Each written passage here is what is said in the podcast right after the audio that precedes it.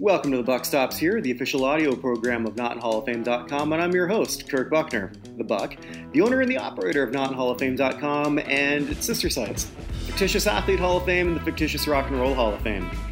It's the Hall of Fame Show, Season 1, Episode 22. Evan Nolan and I, we take a look at the passing of Wes Unseld, a basketball Hall of Famer, and he passed away not that long ago uh, at the age of 74. It, great Washington Bullet, probably the best player in franchise history. Unfortunately, with uh, today's current climate, he didn't get the attention that it should have, but we would like to uh, pay a little bit of respect to uh, Mr. Unseld. And uh, we look at the numbers that should be retired in sports. Last week, we looked at the ones that probably shouldn't have been. This week, we take the more positive approach and look at some of the ones who we think really should be retired by their respective franchise. Without further ado, here's Evan. Evan, how you doing? Oh, everything is perfectly normal, don't you think? Well, uh, yeah, there's nothing's happened the last week. No, nothing happened. Yeah, it's uh, yeah. I mean, we're not. Uh, I, I, I don't. We don't go into politics, but it's really hard this week not to go into politics. It's so. it's it's very difficult. I've uh, got a couple shows lined up uh, in the next little while that will sort of touch a bit on that, but yeah, it's. I, I, I don't even have the words, Evan. I don't. I don't know what I what's the right thing to say. Uh, you know, other than I'm disgusted. Yeah, it's the protests are working uh, in that they arrested the guy who um, was responsible for kneeling on Mr. Floyd's neck, mm-hmm. and then they finally arrested the three cops who who went after him. The the police chief of Louisville got fired because his his uh, cops are going around without their body cameras on. Uh, the they reopened the case to the EMT in was at Memphis, who was sitting in her house when cops burst into her apartment uh, to try and uh, find a guy who they'd already arrested. Mm-hmm. And her boyfriend, not knowing who it was, shot, and they shot back and shot her 13 times um, in a house they should never have been in. So that got reopened today. So things are happening. Um, but pretty much the chaos that is going on is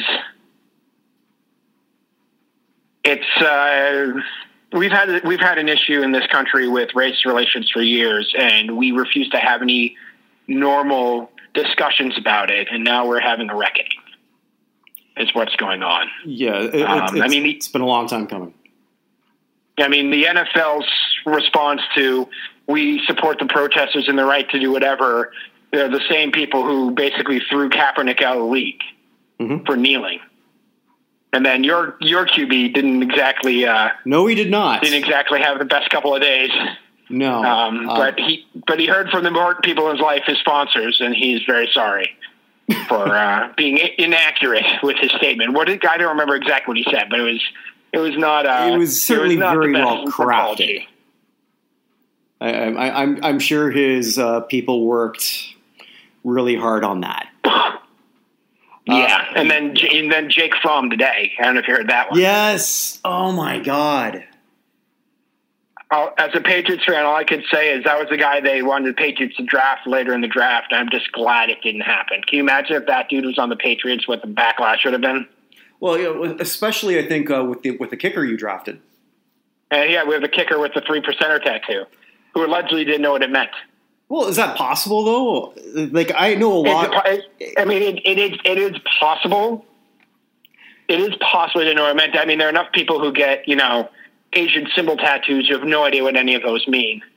Um, yeah, it's possible, and you could take him at his word maybe for it, but the two of those things combined would have gone very, very badly. Yeah, and then the only reason I sort of say that, not not that I'm trying to condone uh, obviously the, the, tattoo, I just I know a lot of. Uh, you know, kids that age. You know, when I see tattoos, oh, like what does that mean? Uh, especially like when I was uh, a, a, boss out in Jasper, and I had uh, I had quite a, quite a lot of uh, late teen, early twenty somethings who worked for me, and, and more than fifty percent of the time, Evan, I'd ask what that tattoo meant, and I don't know, it looks cool.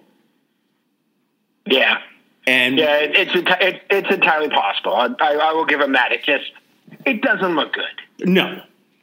No, uh, God, no. And, and then the only reason I sort of say that is just again the staggering amount of tattoos that people that people have no idea what the hell it means. No, that is true. But I mean, just the idea of of Drew Brees, who's I mean, can basically walk on water in New Orleans, having his statement on why why Yahoo Finance, why he's being interviewed by them, I have no idea, but that's who it was. And then having Kamara and Thomas and uh, the new wide receiver who was with the uh, Emmanuel Sanders, Yep. a- all unfollow him on all the social media things was stunning. I think is is what it comes down to. It's this this last week has revealed a lot on all sides about where the American experiment is at this point, um, and it's it's not looking so good. Yeah, when, when, when Brees did that, uh, I think that really got to me. Uh, I, I have a Brees jersey. I don't know if I'm ever going to want to wear that again. Uh, I'm massively conflicted with what he said and how someone who has been around black people a long, long time, probably Yeah, you know, he's, he's a- he's a saint of a seventy percent African American city. Well, not. I, I- don't. Well, yeah, I, I don't know how a lot of them are going to look at, look at him the same way. Now, at the same time, though, I I still want to believe that you know people can redeem themselves, people can change. But for someone to be that tone deaf with the amount of mm-hmm. experience that he's had in that community is staggering to me. Yeah, it's yeah, and and I mean, and anyone who somehow makes Aaron Rodgers look like a good guy, which is exactly what happened, because Rodgers gave an interview the same day and talked about all the stuff that he'd learned from his teammates, separate from Brees. Mhm. And that he understood why the protests were going on, everything. And Aaron Rodgers came out looking like an adult for the first time in, since he won the Super Bowl, honestly, because he's acted like a baby for about 10 years Yeah. the fact that he made Aaron Rodgers look mature is kind of kind of incredible. So And the funny thing Anyway, is, that's he's, what it- he's actually kneeled ahead, before. sorry. yeah, he has, but who knows? I mean, yeah, he he grew up in Texas, but he he didn't necessarily uh, know how to read a locker room. Let's put it that way. He's the most accurate most accurate quarterback in football history, except when it comes to giving interviews on race. I, I think the best line I saw was uh, I forget who it was who said it, and I want to. So I apologize. I want to give the proper credit, but his uh, his his apology showed that oh, it looks like like Brees can play defense. There's that. Hey, Uh, hey, you got you got to find something. so. Oh, oh, over under on Jameis Winston starts. No, anyway. Um, yeah, so I think I think we've I think we have made both of our opinions clear on this as to where we stand without actually uh, going too far into it because that's not what anyone comes here for. No. But let's just say neither neither of us are excited about what's going on, and I'm not sure exactly what the solution is. Uh, because the people who are supposed to be de-escalating this are doing the opposite and then lying about it. Uh, So, yeah, sad but true. Uh, so speaking of so, sad, can, can, can, uh, I was going to say, can I start with a with a trivia question for you though? yeah, yes, you can. I know. I mean, we I, we went through. There are a lot of deaths this week in terms of people who were big in sports, although not necessarily big names.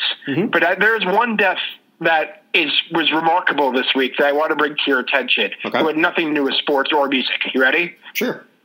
Her name was Irene Triplett. She passed away at the age of 90 hmm of uh, she uh, she passed away at the age of 90 uh, on the 31st of May. Okay. Miss Triplett, what is the distinction Miss Triplett has? She's the last person ever in the world to have this distinction that she has. No one else will ever have it. The last person to have seen Madonna naked. I don't know. I don't think that's. I don't think that's hard, my friend. She is the last person to receive a pension from the American Civil War. Oh. oh think about uh, that. How It is that is even 2020. The American Civil War ended in 1865. That is 155 years ago. And she's the last person. She got $73.17 a week for basically her entire life. Why? Like, what? What was her relation to to the? So, the uh, anyone who so her father fought for both the Union Army and the Confederacy uh, during Oh, so the Civil War. w- w- was he Italian? Had her. I'm sorry. was he Italian? Uh, he was not. No, just- I mean, his last name, be, yeah, his last name being Triplett. I, I doubt it. Um, but his his when he was born, his her mom was 34 Mhm. and her father was 83 when she was born. Yeah. So uh, the deal was that you and all of your children got pensions off of the Civil War. That was the deal they had. And she was the last one to pass away during the middle of all this craziness at the age of 90. So the last ever pensioner of the U.S. Civil War, 155 years later, passed away. It's kind of crazy. And still no reparations. Eh, we'll see. Give it a week. Um, and, and I and, I, and we said we'd stay out of politics. Jesus. Yeah, well, let's, let's, let's go back. So, anyway, so we have the one big, uh, the one big big. debt to discuss this week. Didn't get as Um, much attention as I uh, thought I- it should.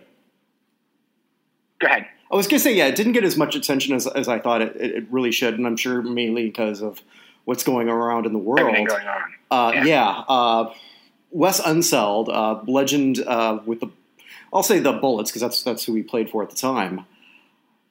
Passed Mhm. away, uh, Hall of Famer, uh, Hall of Famer in college too. And yeah, it's. Well, I, I think people forget just because you don't think of the Wizards being any good, but Wes Unseld is the only guy to ever sort of lead Washington to a championship. Yeah, it's in 1978. Uh, towards towards the end of his career, he uh, he he led them. He was an undersized center. He was only six seven, and he's going up against you know Kareem and and uh, and I mean all all the big centers from Mhm. the 70s, back when centers were centers. Uh, and and still he averaged he averaged 14 points and 14 rebounds a game for his career.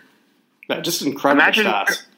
imagine guarding guys who are five and six inches taller than you and averaging 14 rebounds a game. That's crazy. Um, one of the clearly people always say that he's one of the tough guys. We said that about Jerry Sloan. Mhm. There's no question. Wes Unseld was one of the toughest guys in the NBA ever. It's it's not. I mean, he. If you ever look at pictures of him, he looks like he's overweight. If you don't know better, that dude was just built like a truck he just was huge for some and, and I say he's undersized at six seven. But he was undersized for what he was doing, and the only way he could do that was by being as muscular and bulky as he was. hmm And how hell of a player, one of the greatest captains, certainly, uh, of a basketball team for years. Um, also, trivia question: He is one of the only two people in NBA history ever to win Rookie of the Year and MVP in the same year. Did wasn't the MVP year the year after? No, it was the same year, 1969. Oh, okay, I could have sworn he was MVP in seventy. Well, it was, it was the same season. He, he it's him and it's him and uh, and Wilt are the only two players to do it. Huh, okay, I must have, must have read that wrong. I could have So- sworn it was like the year after, but no, I, I yeah. So obviously I didn't know that. Clearly from that, uh, I know that was like a massively popular jersey from Mitchell and Ness when they were doing all their re- when the retro jerseys were pretty were uh, were happening. Yeah, I mean it's he's just seriously one of the great underrated players that doesn't get did get talked about nearly enough. No, it's, Um, Unseld. Yeah, it's it's it's, it's weird because it's hard to picture like Washington as a small market, but in some ways it kind of is. It's just not. It acts like it. Yeah, it, it doesn't have that high profile that you'd think a nation capital would have, which is sort of the same for Ottawa and the Senators, and even in the even in the CFL, it's considered small market. Yeah. Yeah, he, he just by the way, he is the leader for the Bullets or Wizards in career games, career rebounds, and career assists as a center. which is also kind of crazy because they've been around for a while. Les Boulets, right? I didn't. So- think, I didn't know that Jarvis Crittenton didn't have that award, that honor. Mitch, Mitch Richmond when he wasn't when he wasn't pouting. um, yeah. So Gilbert Arenas, he passed a lot. Um, so yeah, uh, it's a very melancholy goodbye to uh, to Wes Unseld, who Mhm. deserved more acclaim than he probably got when he passed. Yeah, and you had a couple other people that you wanted to mention before we get into our Yeah. retired numbers list. Yeah, there are a bunch. So, I mean, most of them, most of the people who passed away aren't names we necessarily need to run through. I mean, we have probably the greatest or the greatest motorcycle racers of all time, uh, nine-time world champion in uh, Carlo Rubialdi. I'm sure you remember him well. Um, we have uh, uh, Hall of Fame boxer Curtis Cokes passed away. Um, the Bears safety uh, Roosevelt Taylor also passed away. You, uh, he was a major part of the. I think it was that '63 Bears who won the NFL championship. I'm trying to remember off the top of my head, somewhere around there. But he was first team All Pro, second time, two time second team All Pro, uh, two time uh, Pro Bowler. A really important part of those late '50s, early '60s Bears teams. Um, who I mean, he's on the outside looking in. He'll probably never be a senior candidate, but he, I mean, you make you make three all uh, all league teams in your career, first or second. It's at least worthy of being remembered. Um, we had a couple of NCAA football Hall of Famers who passed away, and Johnny Majors, who finished second in the Heisman voting in 1959, uh, and ended up coaching Pittsburgh to their national uh, championship in '76 and then really brought Tennessee back as a coach. Um, and uh, Hall of Fame, college football Hall of Famer Pat Dye also passed away, as well as a few other. I mean, Bob Kulick, the the guitarist for Wasp, um, the Misfits drummer Joey Image passed away, and uh, Chris Trousdale of the boy band Dream Street actually also passed away at the age of only 34. So there were quite a few, plus uh, some Olympic folks in there, guys who won in sailing and fencing, and one other person I probably should definitely bring up, uh, gold medal, medal sprinter Bobby Morrow, who won three gold medals at the 1956 um, games in Melbourne, and was widely considered the greatest American sprinter uh, at that time since Jesse Owens. Also, the last great white American sprinter, but in the Olympic American Olympic Hall of Fame as uh, as a runner, also passed away uh, from pneumonia this week at the age of 88. So there are a lot of people who passed away, none of whom really crossed our radar, but we always want to take time to just mention them. Oh, for sure, for So. sure. Don't have a good segue to go into retired numbers. So usually I've got something even really bad. So I got no, I got nothing. Well, I don't. I don't know. The, the Bears retired a lot of numbers. It's possible they retired Ro- Roosevelt Taylor's number, and I just didn't remember. So It's there right, you go. yeah, right, right next to. Richie, did they ever? No, they didn't retire William Perry's. Right, no, I don't think so. The Bear, the Bears have retired more numbers than any other team in sports, but I don't know exactly. Bears retired numbers. yeah, but and, but it's a good batch. It's a damn good batch of numbers and, and great No, players. I, well, they, they have the, also have the most Hall of Famers in football, so it's really hard to argue. I guess I guess they don't have as many as I thought they did. They have one, two, three, four, five, six, seven, eight, nine, ten, eleven, twelve, thirteen. They only have thirteen, but it's like Bronco Nagurski, George Halas, Walter Payton, Gale Say- Sayers, uh, Dick Butkus, Red Grange. Like they don't even have uh, Singletary or any of those guys retired. Payton was the last one. Uh, Willie Galimore, Brian Piccolo, or Brian Sog, I guess. Sid Luckman. So they they theirs are all legit. Piccolo, I guess, would be the the least legit, but there's a whole rally team around behind him thing. So Well, yeah, and like we discussed in our retired numbers list, that's why we didn't touch the uh, the ones who who were, who were retired because they passed away tragically. right, yes. And now and now we have the opposite, which are uh, people who have should have had their numbers retired by franchise that had have not yet. hmm Um, and I have I have like 25 people that I think were worthy of being discussed. Um, I know that that seems like a lot. I don't. I'm not going to do all 25, but I just want to make sure in case we overlapped that I uh, I had enough there. So I, I think you're safe, especially when you told me that none of them are in football. Yeah, I, I'm of, I'm of the belief, just the way that football works, that very few football numbers should be retired. That's what Ring of Honors and Halls of Fame are for in football. They're just too many. With the way that numbers are designed in football, where all offensive linemen have to wear these numbers and wide receivers have to wear these numbers and everything, I think it's too hard. Unless it's someone like Tom Brady, Peyton Manning, Drew Brees, uh, Walter Payton. Like you're talking one of the all all all time greats, and not just the team all time great. If you know what I mean. Yep, I, I totally Um, do. So I mean, if, if that's the case, I do I think the Patriots should retire Brady's number? Yeah. The last number the Patriots retired is Bruce Armstrong, who was a hell of a football player and probably a borderline candidate for the Hall of Fame. Although Bruce Smith would tell you that Bruce Armstrong belongs in there. Um, but I mean, nobody thinks the Patriots should have retired John Hannah, Gino Cappelletti, Michael Hayes, and and uh, and uh, Brady. And that's essentially it. Everybody else, like Bob D was great, Steve Nelson was great, but they're team guys, not necessarily all time guys. I think that's I think that's what the NFL should be doing versus everything else. So I have no football guys for that reason. Okay, I've got a few. All right. So you want to start? Uh, yeah, because this sort of segues with what we talked about last week, and I'm going to start off with uh, Cincinnati Bengals.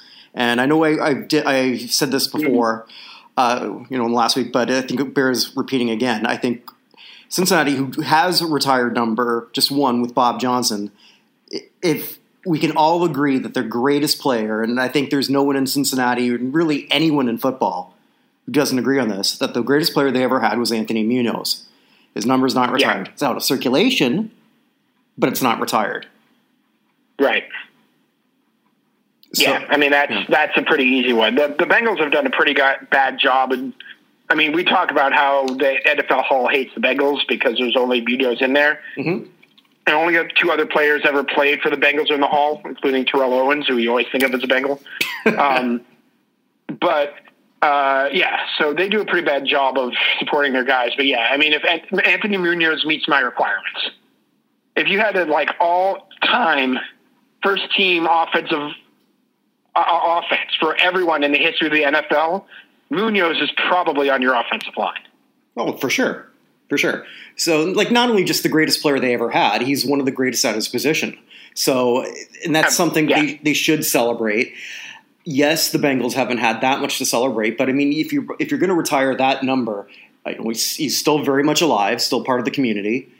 You know, that's something that they would Yep. they would all sort of like you know get right behind.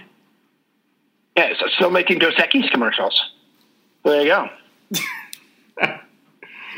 The most interesting man in No, Cincinnati. sorry, sorry, I'm sorry, I'm wrong. It's not Dos Equis. It's Negra. It's Modelo commercials. Ah, I even screwed it up. So, anyway, I'm I'm sorry, advertisers out there. I should be better. I remember my Emery jingles, but I apparently can't re- remember beer commercials I saw earlier today. Um, yeah, no, Munoz is. If you're going to do one, then Munoz is a super good one because he's again. Uh, So even if even if you think Munoz is not on that first offensive line, there's no way he's not on the 2nd So we're talking he's one of the ten greatest offensive linemen in the history of the league. On a let's just call the Bengals what they are, one of the most moribund franchises with a couple of highlights in the history of football. Uh, and they, that is a guy who, if you're going to celebrate someone, he should be celebrated. yeah, definitely. So, who's your first guy? Uh, can I do two together because they're sort of the same? Sure. Uh, so I'm going to go with hockey to start. Okay. Uh, and I'm going to go with two different defensemen who numbers should be retired in multiple places, and they're retired in neither because I think they split their time too much. Uh, so the first one of these is the second overall pick of the New York Rangers in 1966, uh, a defenseman named Brad Park. Oh yes, Uh, great player. Brad Brad Park is a fantastic hockey player. He was inducted to the Hockey Hall of Fame on his first year of eligibility. He split his time in his career between the Rangers from when he was drafted up until 1974, 75, somewhere around there, and then he ended up with the Bruins. After that, he was traded. He never won a Norris Trophy, mainly because the years he was really good, there was a guy called Bobby Orr who was also in the league at the time and made it very hard for him to win. But Brad Park is certainly one of the greatest defensive players or defensemen in the history of the NHL. Uh, and I think just because he's he got split, his numbers are retired either by the Bruins or by the uh, or by the uh, Rangers. He also played a couple years at the end with the Red Wings. We're leaving them out of this, but one or both of those teams should have retired Brad Park's number. Yeah, no, it's a great one. Um, and the, the, other one's a more recent version of that, which is Chris Chelios. Mm-hmm. So Chris Chelios, uh, who played forever, he he didn't seem like he retired that long ago, and he's already 57 because he retired at 48. Uh, but he spent he basically had three parts of his career. He was in Montreal for the first what's that seven years of his career, and he spent another eight years in Chicago before, or nine years in Chicago actually, before heading to Detroit to spend another nine years. I mean, that's a ridiculous amount of time. I don't. I understand his number not being retired in Montreal. They've retired so many numbers and everything like that. He and he didn't. Most of his most of the part where you think of him is not as a as a Canadian. You think of him either as a Blackhawk or a Red Wing. He also played one year in Atlanta to finish out his career, and it was like, oh my god, I play hockey in Atlanta. I need to go. Um, but but he he's won three Norris trophies. Uh, he's got a ring. Um, he's a. He was in a starting uh, starting All Star in uh, he was in top getting vote getting defenseman or starter in one, two, three, four, five times. He was the second guy in voting two more times. Um, he was just a hell of a hockey player, and neither the Blackhawks nor the Red Wings have retired his number, and I don't get it. Yeah, a phenomenal player. Uh, that guy, I, I, he probably holds the record. Just if you look at his nose, for the most broken noses, he has to. It's yeah, it, I, his face his face says there's a lie. There are no lies and that's it. It's it's great. Yeah, I mean, uh, yeah. So, I, have got a actually, well, yeah. I was going to say actually for the Rangers, I had another name, uh, uh, Bill Cook, mm. who, who, was you know part, part of you know like just one, one of the part of that that one great line that they had. I know the Rangers for is great as they or as long as they've been around. There's just not that great history there, but the Rangers fans are phenomenal. Uh, but that wasn't really one of the one of my ten. He was sort of like my backup ten. But since we, you brought up the Rangers, that was just a, a name I wanted to throw out. Cool. No, Bill Cook, someone else definitely to think about. So who, who else do you have? Well, I have one that I'm a little shaky on, but I it kind of ties in with with Wes Unseld, uh, one of his teammates. He was only there for four years, but and we talked about Unseld, who was the leader of that te- uh, leader of that team, but he wasn't the best player at that point. Uh, that was Bob Dandridge. Mm, I have Dandridge as one of my guys. Yeah, yeah, go ahead. Yeah, because Dandridge, uh, he didn't win the playoff MVP uh, or the Finals MVP, but he should have. Uh, Unseld was the sentimental pick, but statistically, it wasn't even close. Dandridge was by far and away the best player of that, and they don't win that without without Dandridge. They don't even come close without him. Uh, I mean, you can make a case for him to have his number retired in Milwaukee also, but I went with the Bullets because if that's your best player on your only championship, and you've got some other other names retired that aren't quite at that level, mm-hmm. I think he would be an excellent choice. Fair enough. That that is a that is a very good choice. Um, no, it, it, it's it's hard to argue. I mean, I had I had him on here as well. Um, the Bullets have by and large done a pretty good job with their with the retiring numbers, but he does seem like an oversight. Mm-hmm. All right, so sorry, the Wizards. I, I Wizards. we were talking about the Bullets earlier, and I still have them in my head. So I did love that name though. The Bullets just sound yeah. Like, well, they're, yeah. and I know yeah. why they did it, but I still love that name. Yeah, yeah. So, um, all right, should I go again? Yeah. Right, I'm going to go with um, the. Mo- I brought him up when we talked about this overall, but probably recently the best player uh, who's had a chance for the retires number and hasn't. I think it's mainly because of the franchise move, but that's Gary Payton. Mm. Yes, uh, Gary great one. Payton is basically the leader in tons of categories for the the Zombie Sonics who play in Oklahoma now, uh, in Oklahoma City. But the Thunder have been there long enough that they have their own history. Unfortunately, that means that Payton, who retired basically around the time of the move, uh, has been forgotten and has not had his number retired. If if Seattle ever comes back as a franchise, uh, they should get all those names and players back and, and get Payton's number up in the rafters as soon as possible. Um, but Payton was one of the most dominant players in the league uh, for most of his career. Um, and it's, I mean, definitely somebody who is worthy of, I mean, he's a Hall of Fame already, definitely somebody who's worthy of uh, memorialization. He had 13 years in Seattle, two in Miami, one with the Lakers, one with the Celtics, and one with the Bucks. Um, but he, uh, yeah, he he, des- he deserves it, and um, they just haven't done it. I think that's more than anything that the franchise moved. So, Yeah, no, that's excellent. And I, because they still own the city, like part of the agreement, Seattle owns the colors and the name. So I would imagine Mhm. that if Seattle does get their team back, and I certainly hope they do, uh, that they, they do that for, for Payton. I'm sure they would. yeah, I'd, I'd, imagine that's one of the first things they do. Like, can you imagine getting the team back and immediately like retiring Payton's number? Like that would just blow the absolute roof off the place. hmm So yeah, if, if they ever if they ever get a team back, which I hope they do someday. Um, I mean, if hockey's getting up to 32 teams, there's no reason that the NBA can't get to 32 teams. Um, so, I uh, yeah, I, I, I'm I'm suspecting if there's ever basketball back in Seattle, that will happen. Yeah, there was a there was a tweet where I forget who it was. Uh, it might have been a rapper who just said, uh, "It's."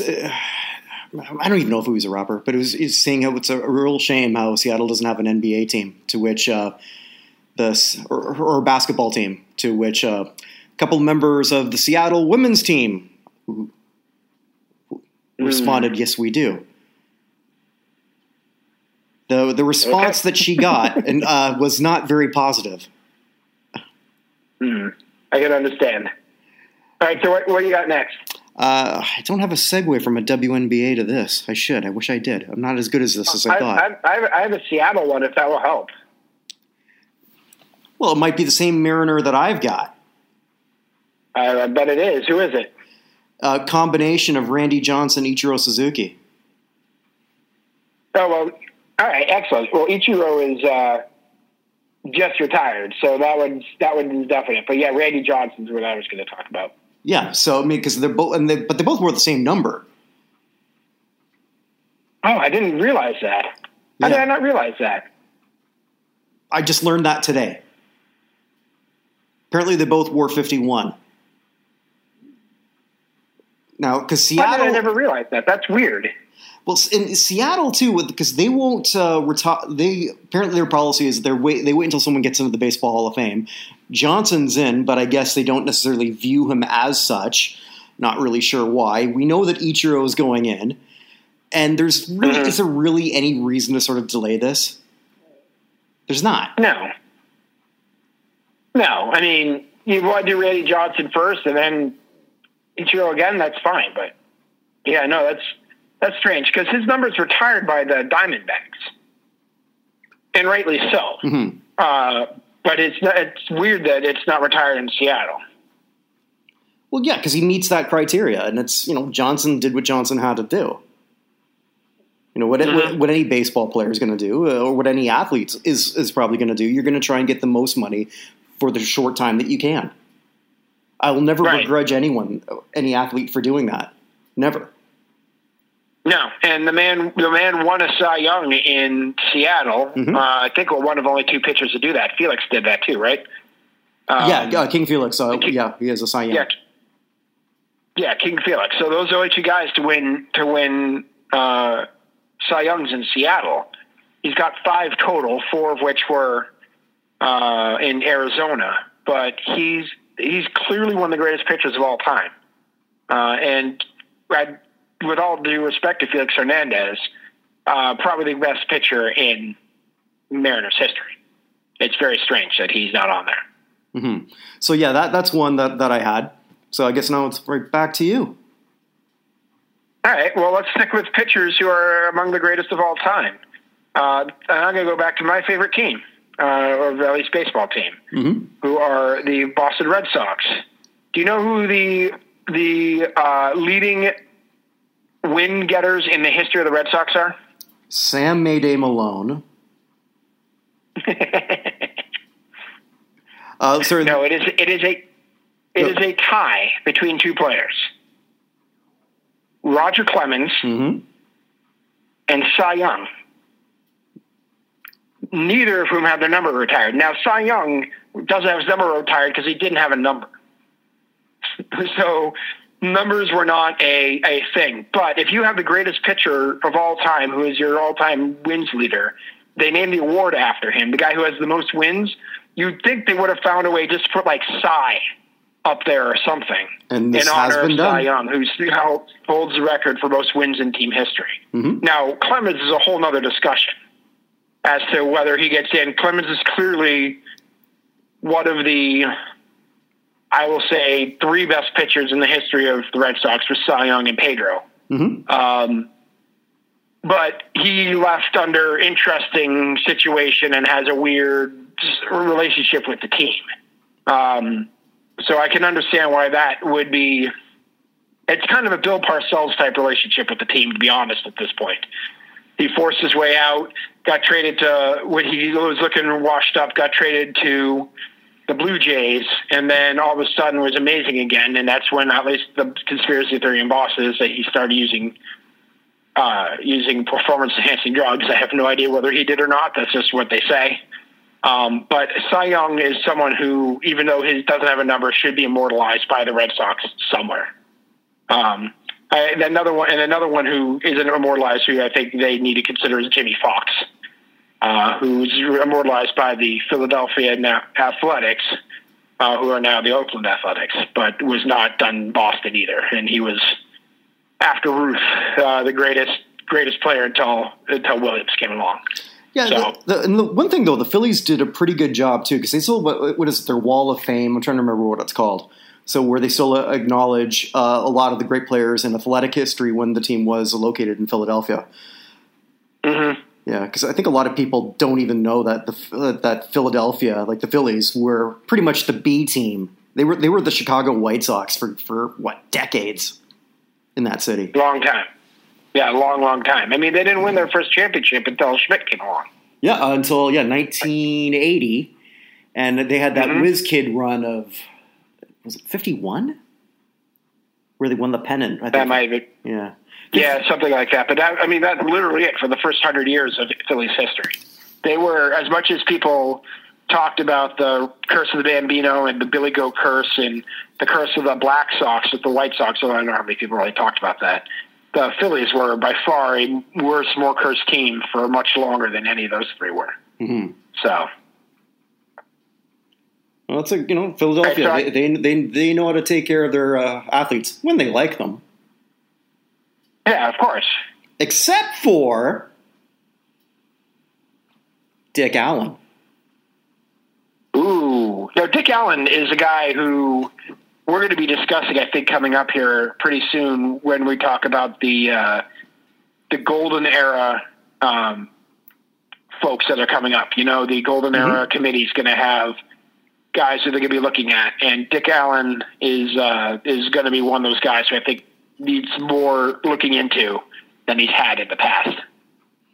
So that's one that I so I had him on my, my secondary list, but I just thought it would sort of tie in well with in Philadelphia because uh, Dick Dick Allen, mm-hmm. uh, yeah, his best year was I believe as White Sox when he won the MVP, but you know he came up in the Phillies ranks. Uh, Philadelphia, if I re- if I remember correctly, I'm just doing this off, off the top of my head, was one of the last uh, teams to integrate. And so when Allen came up in the early '60s, there wasn't a whole lot of people in the organization who looked like him and you know, sort of tying right. in with the first theme of the of the show. It's not a bad choice right now. It was. It's not a bad choice. Period. Agreed. But it's it's no, even better agreed. now. Yeah. Yeah. Yeah. Dick Allen is someone who is. I mean, yeah, he's he's on the cusp of the Hall of Fame. He's been on the cusp of the Hall of Fame for 30 years at this point. Uh, he's one of those guys who's just been on the wrong side of that door, but he's somebody who certainly is uh, is worthy of consideration, if not outright enshrinement. And that's a good number for the Phillies to look at. Mm-hmm. Uh, do you want to go next? Sure. Why are we sticking Philly?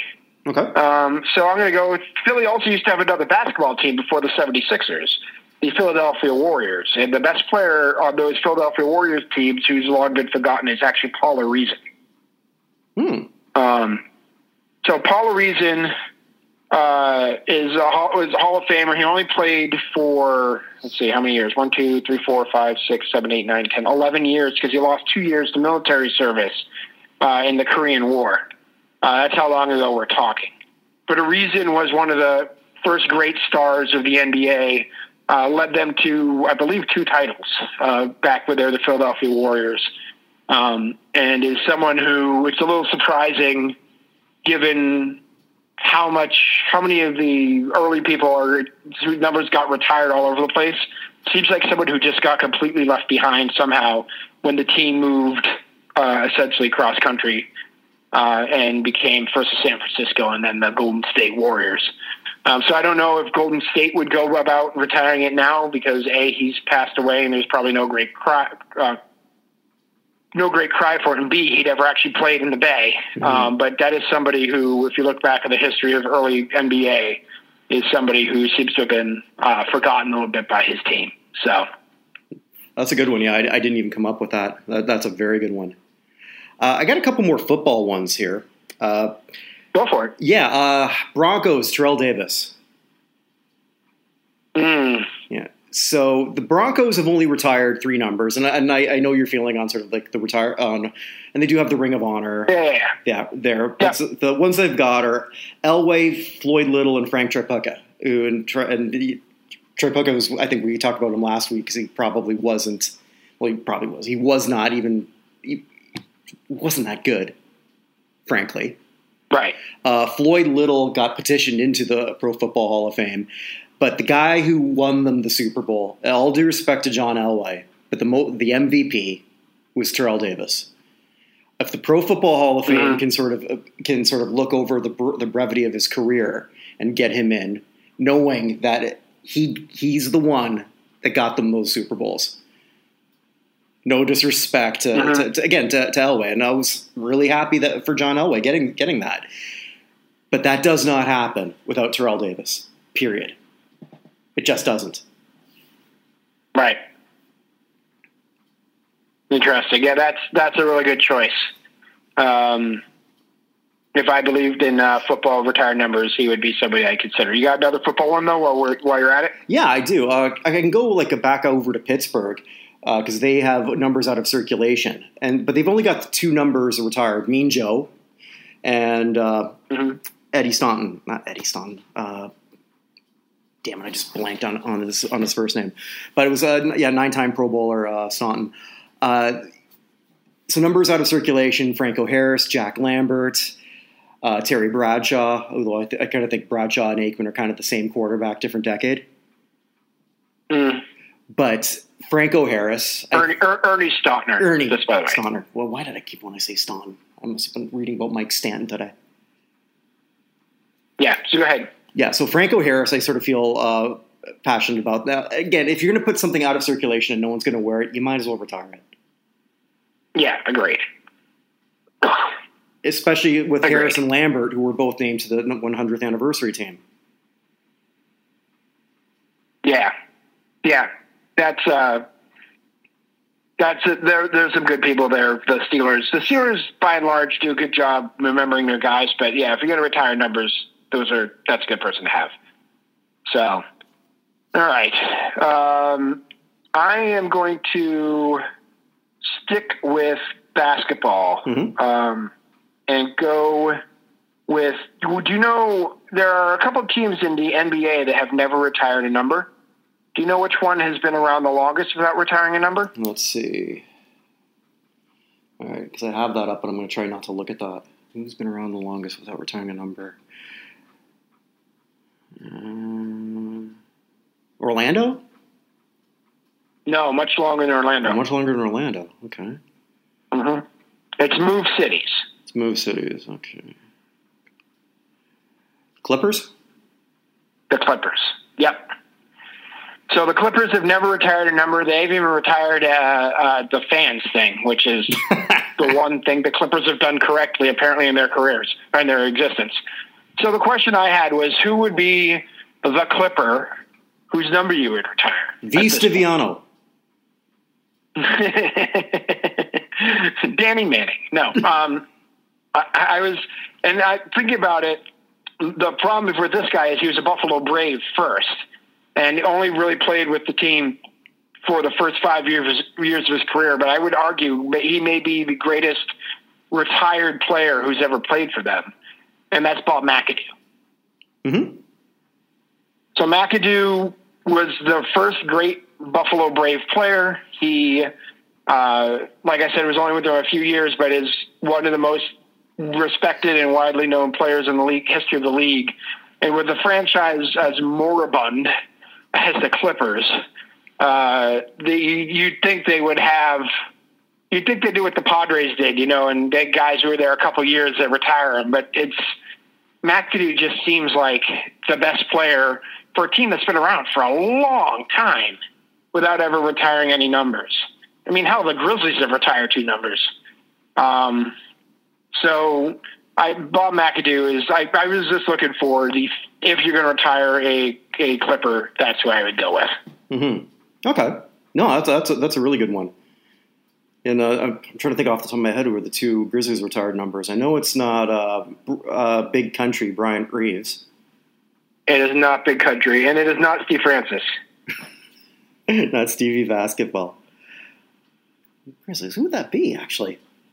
Their best players. No, they're number number nine and number fifty. They died.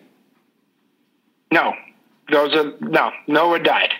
So the number nine and number fifty are the two retired numbers for the Grizzlies. Who's that? Number nine is Tony Allen. Okay. And number fifty, number fifty, Zach Randolph. Oh, Z-Bo's officially retired or just out of circulation? No, it's retired. Okay.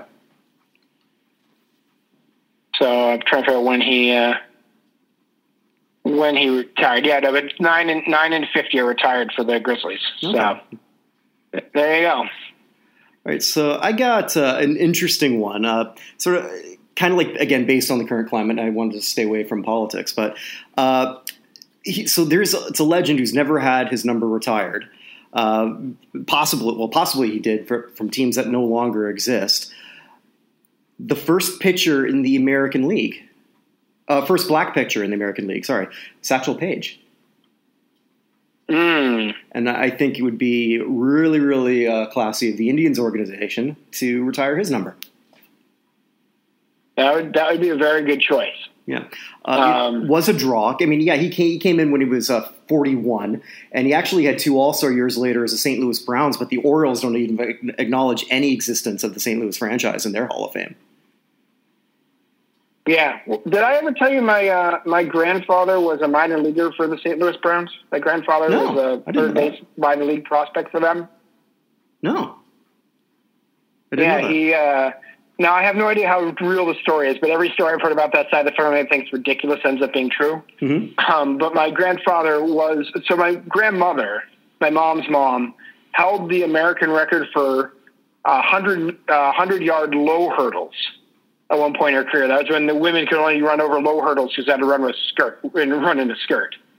so she she held the American record for that, and my grandfather was a minor league baseball player who was called up to spring training, but had just graduated med school and was going to make more money as a doctor, so he never ended up going.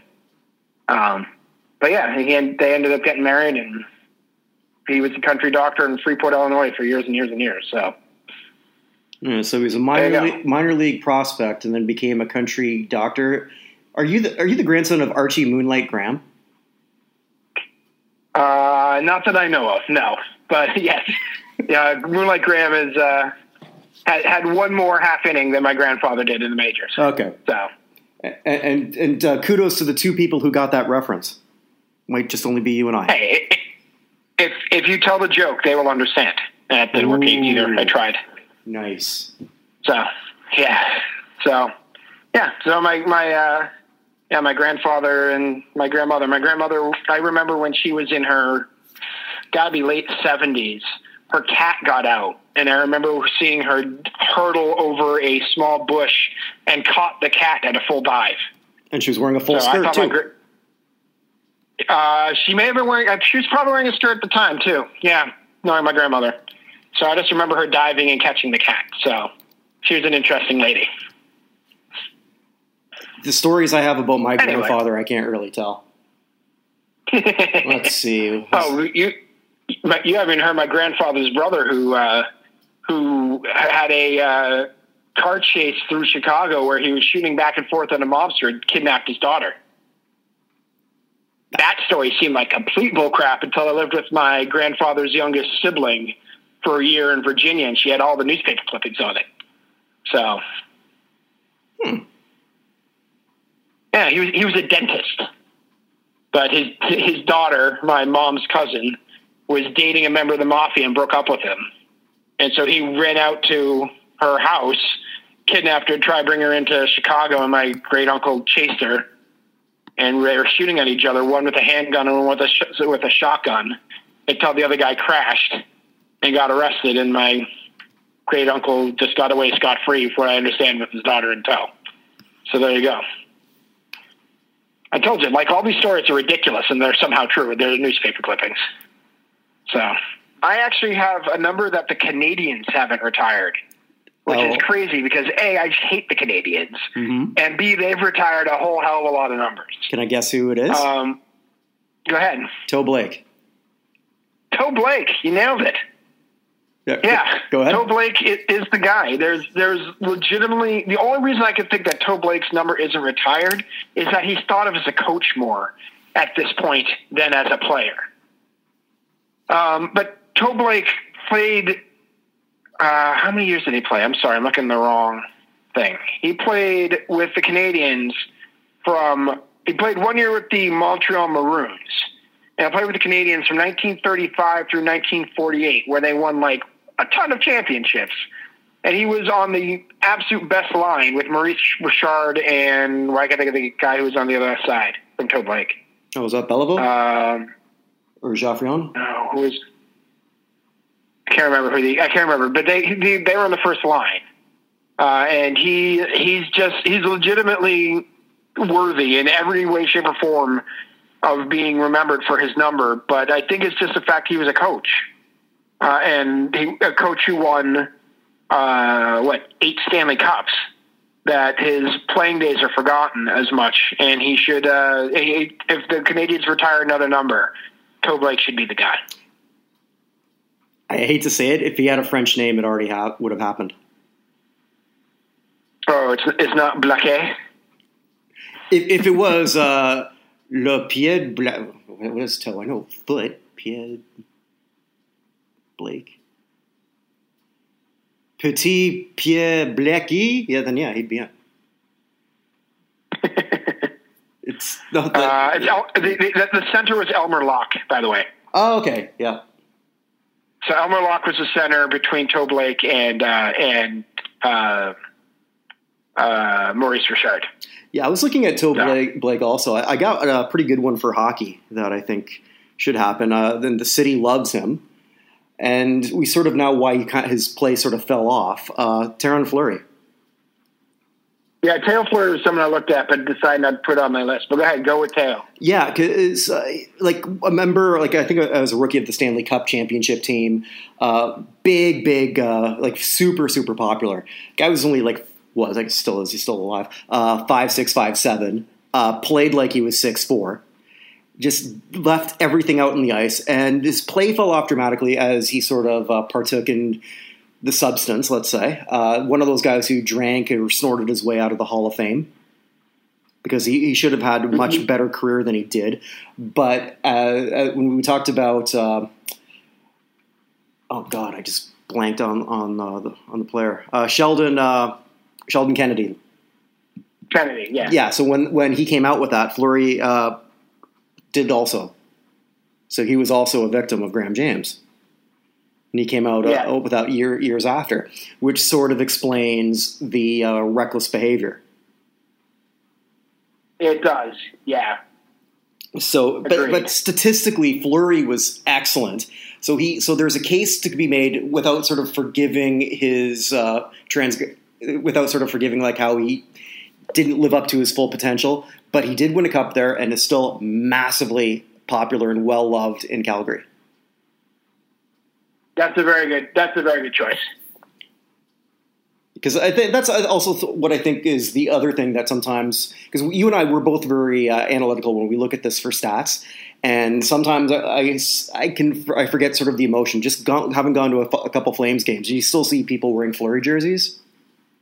Mm-hmm. You know that doesn't Yeah, happen to yeah. just every retired player.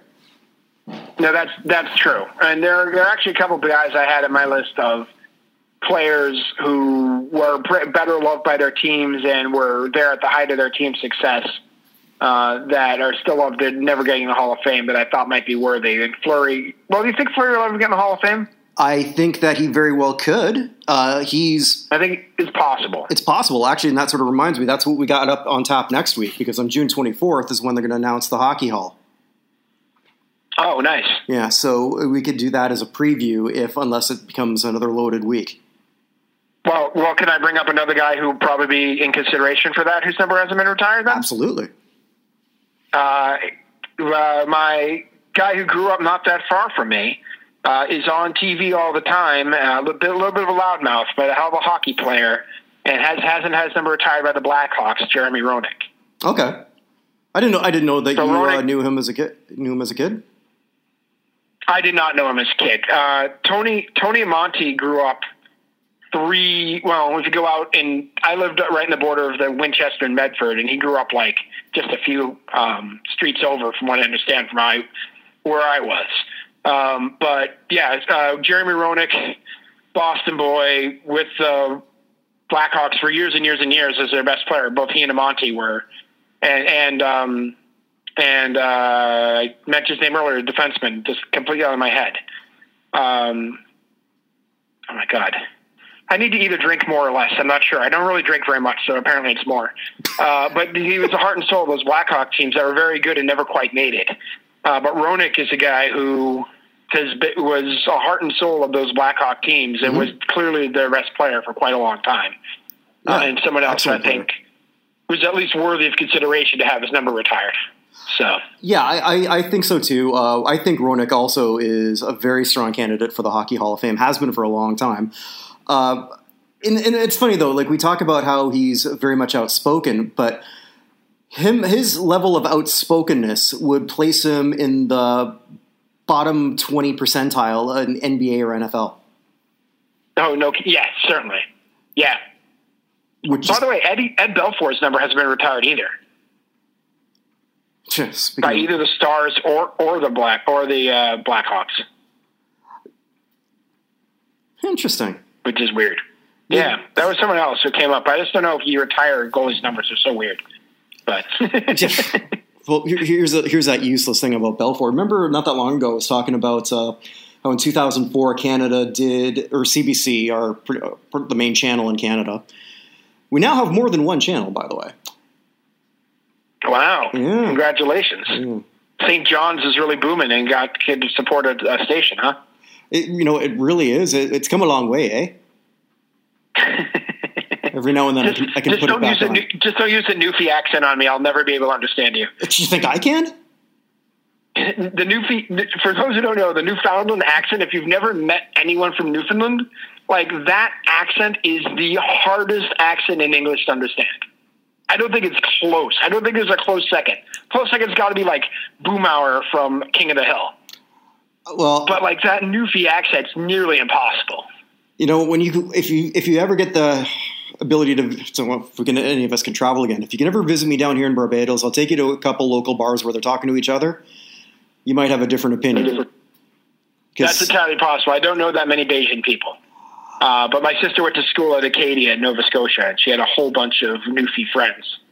And oh my God, I just, when I went to visit, I had no idea what any of them were saying. Well, so when when Canada when they put out or CBC put out that top 100 list, 13 of them were hockey players, or was 13 or 11? I can make a case for a few of them, but one of those people that just blew me away, like seriously, is Ed Belfour, considered at one point in time mm. one of the hundred greatest Canadians. And I don't know what what it was. Uh, was it that uh, that that curly mullet that sort of made him that great? Was that he peaked at age 21? Yeah, I, I don't know. like it's like I, I don't never quite understood that. That was that's all right. Well, yeah. How many more of these do you want to do? Uh, let's say two. Two more. Yep. All right. So because we've been going a while, and I could just keep going, and going, and going. So I'm going to go with probably well, I mean, I think we've brought up Kevin Garnett before, yep. and there's a reason Garnett's number has been retired by the Timberwolves. So I don't, I don't want to use it on him, but we should at least mention it. Yeah. Um, I want to go with. I think you could arguably say the one, the greatest player in the first 50 years of the NBA who does not have his number retired. Um, and that is member of the uh, the NBA 50 team and the NBA 75 team, Jerry Lucas. Oh, that's a good, very good one. I didn't have that. Yeah, Jerry Lucas. I mean, part of his problem is he played most of his career in Cincinnati. Uh, the uh, the Cincinnati Royals, who are now the Sacramento Kings. Um, and honestly, Sacramento overall, for as weird a history as you, we now modern think that they had, they've actually done a pretty good job with the retired numbers. But Lucas is,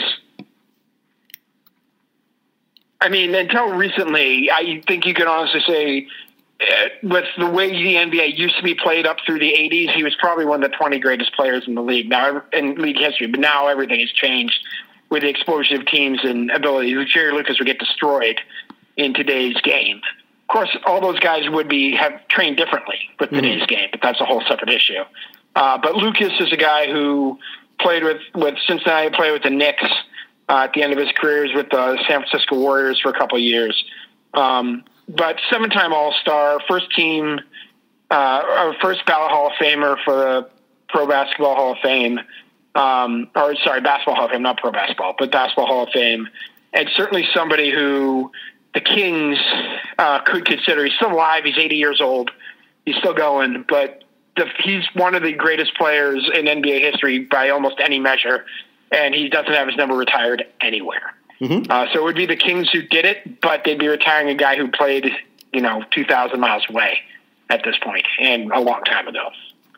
So, but I just wanted to bring up Jerry Lucas. Yeah, no, that's a, that's a that's a really good one.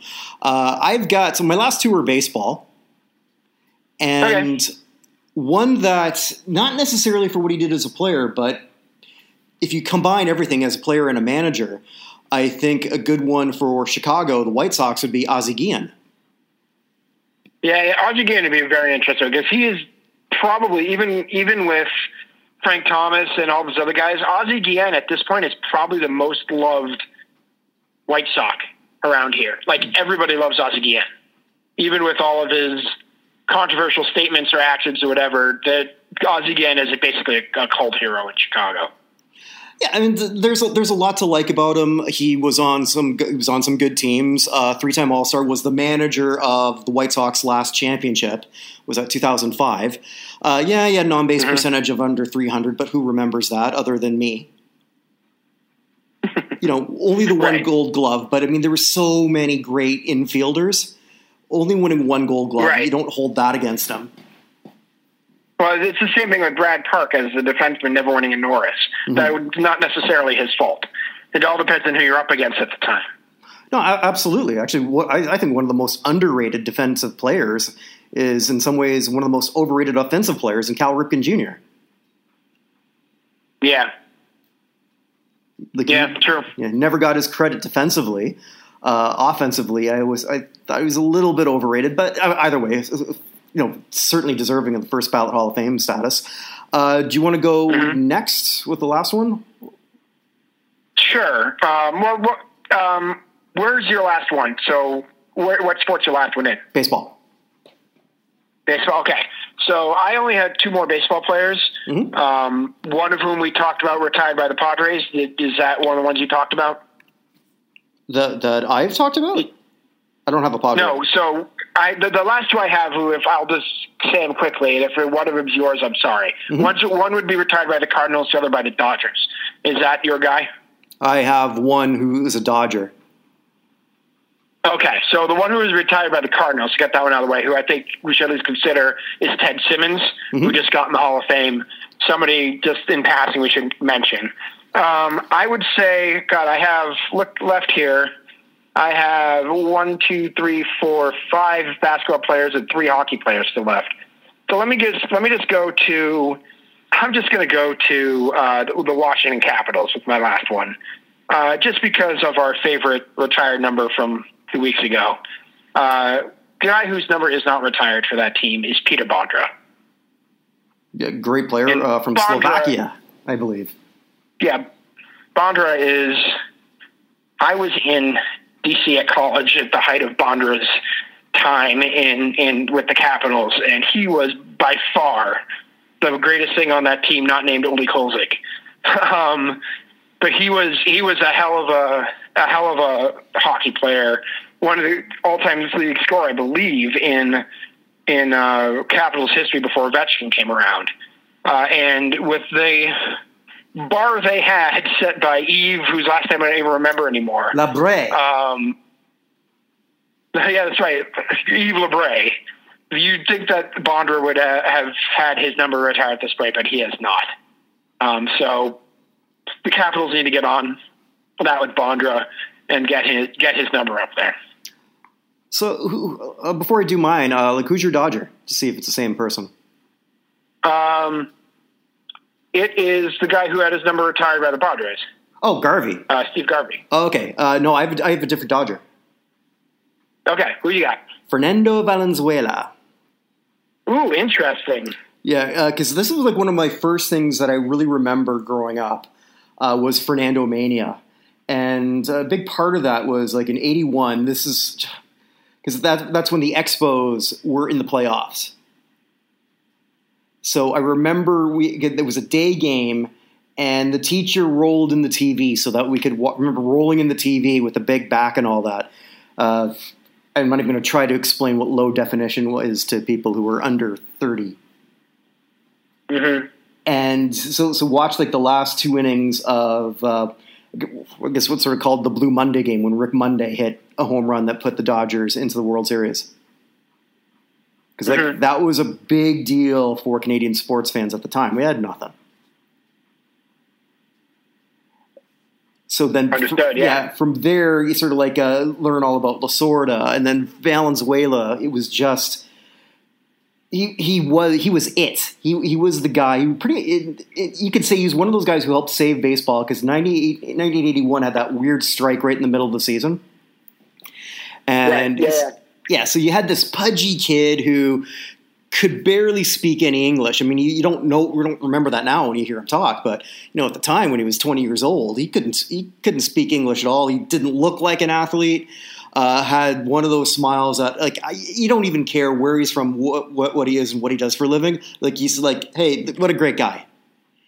And Right. Yeah. yeah. he wasn't just like a one season pitcher though too because i mean he won that rookie of the year uh, won the the cy young but then he was also in the top five of the cy young for three other times and a lot of people don't remember just how good he was throughout the 80s because because the phenom just sort of died but he was Yeah, right. that important and also as an hispanic a mexican a mexican player in los angeles Yeah. And Chavez Ravine.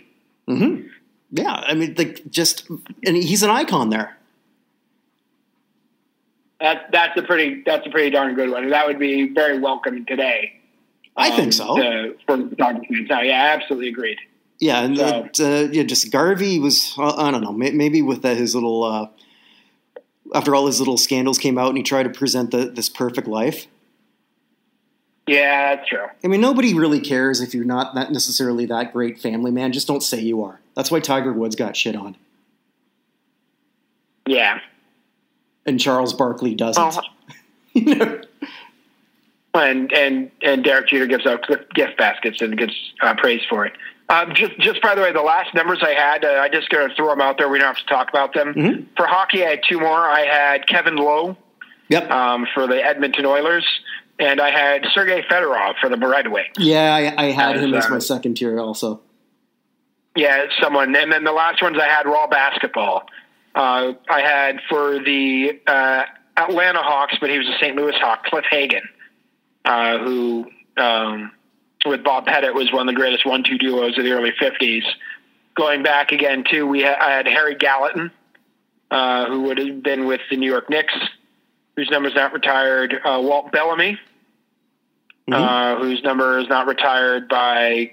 Well, the part of the problem is I'm not sure where he would be because he played for so many teams. But he, again, one of the top on the uh, NBA All 50 uh, 50 best team.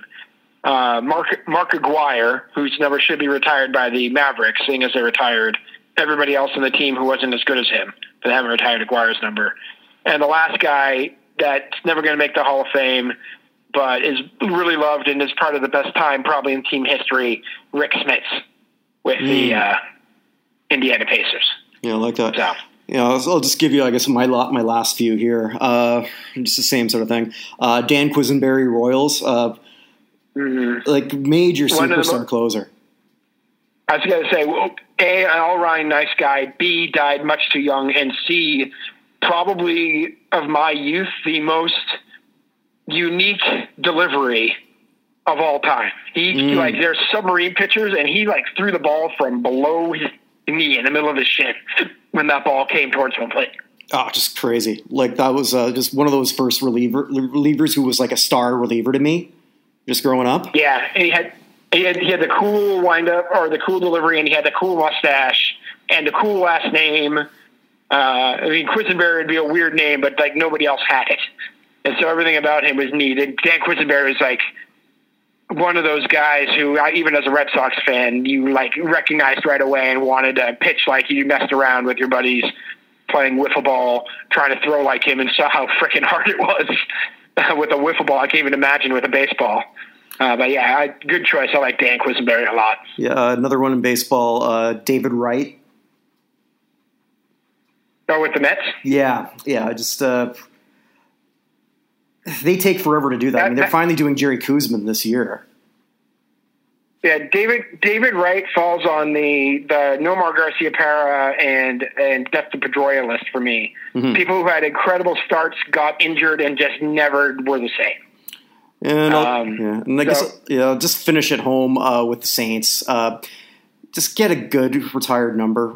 Just maybe go to the Dome Patrol, Rickey Jackson, or, Yeah, or why one a? Hall of Famer, Willie He's a Hall of Famer. Yeah, just just don't let Drew Brees do the in- induction speech right now. They should get uh, who's the guy who blocked the punt who has uh, ALS now? Oh, uh, Steve Gleason. Yeah, get Steve Gleason to do it. I'm not even That'll sure make he can happy. talk right now. Mm. Not, like I, I think he, I think it's progressed to that stage. But yeah, no, that's I was uh, gonna make I was gonna make an in, uh, a bad joke about about Brees and the fact that Gleason couldn't talk, but decided I'd just let that pass out of. I think everybody gets out sort of, of, uh, well, yeah. Anyway, all right. Before we get ourselves in trouble, we should probably get out of here. But uh, so you want to look at NHL potential for next week? yeah, I think I think so. Unless something just shoots out of the gate for next week, but yeah, I think that's sort of a good uh, good one to sort of like preview. Uh, I think we both know it's going to be Ginland who's going to join him. Yeah. Well, if I mean, crazier things have happened. If that don't induct Iginla, that would be bizarre. So. And and as to who will join him, we after last year. We legitimately have no idea. No, no, because I, I would not have been guessing Zubov and Carbonneau. That would Yeah, not have um, been, been what I would have guessed. I'll still maintain my conspiracy theory.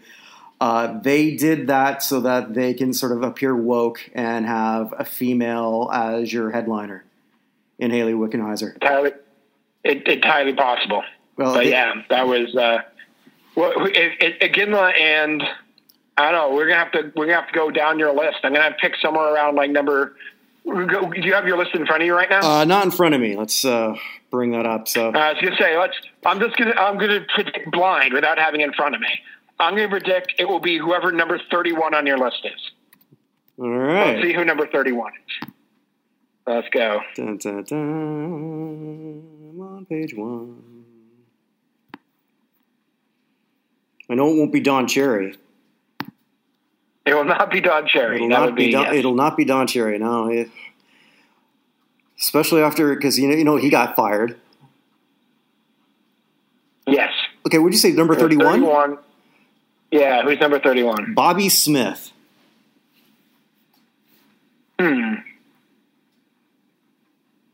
I'm not feeling as good about that one. No, I'm not either. I'll go with it. I- I'll, I'll go with it. I'm taking it anyway. I just did that completely blind.